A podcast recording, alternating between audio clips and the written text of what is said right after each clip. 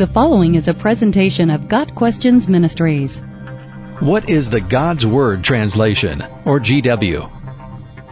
God's Word Translation, the History. Completed in 1995, the God's Word Translation is an English translation of the Bible by the God's Word to the Nations Society.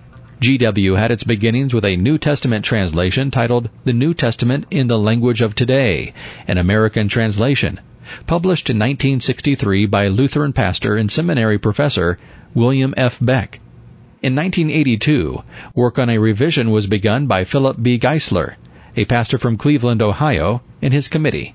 This yielded another New Testament translation released in 1988 titled New Testament, God's Word to the Nations.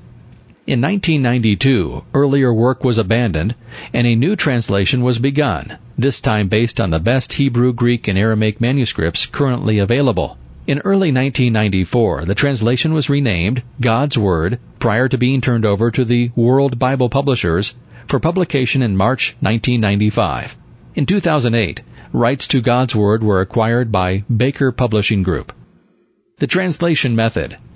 The God's Word translation uses the translation method known as closest natural equivalence, which seeks to combine dynamic equivalence, thought for thought, with finding equivalent English ways of expressing the meaning of the original text.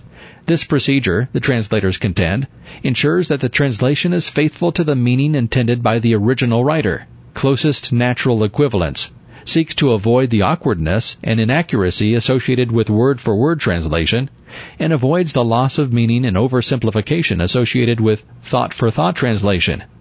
Another consideration for the translators was readability. So they used common English punctuation, capitalization, and nearly perfect English grammar to express the text in clear, natural English. The God's Word translation is printed in an open, single column format that enhances readability.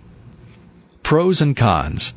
The God's Word translation sometimes does a good job at rendering words and phrases how they would be rendered if the Bible was being translated into English for the first time today.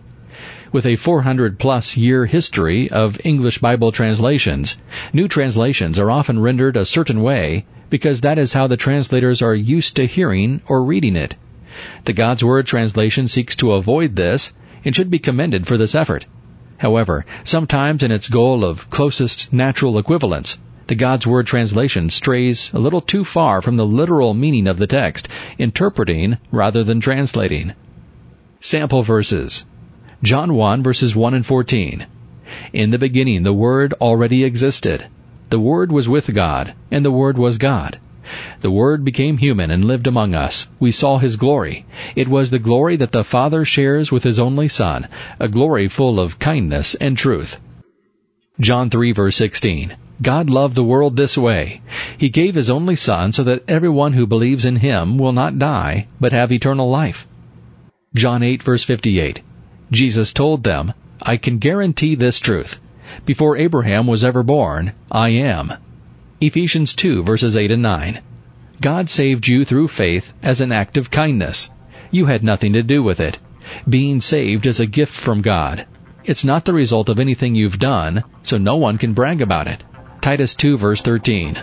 At the same time, we can expect what we hope for, the appearance of the glory of our great God and Savior, Jesus Christ. Got Questions Ministry seeks to glorify the Lord Jesus Christ by providing biblical answers to today's questions. Online at GotQuestions.org.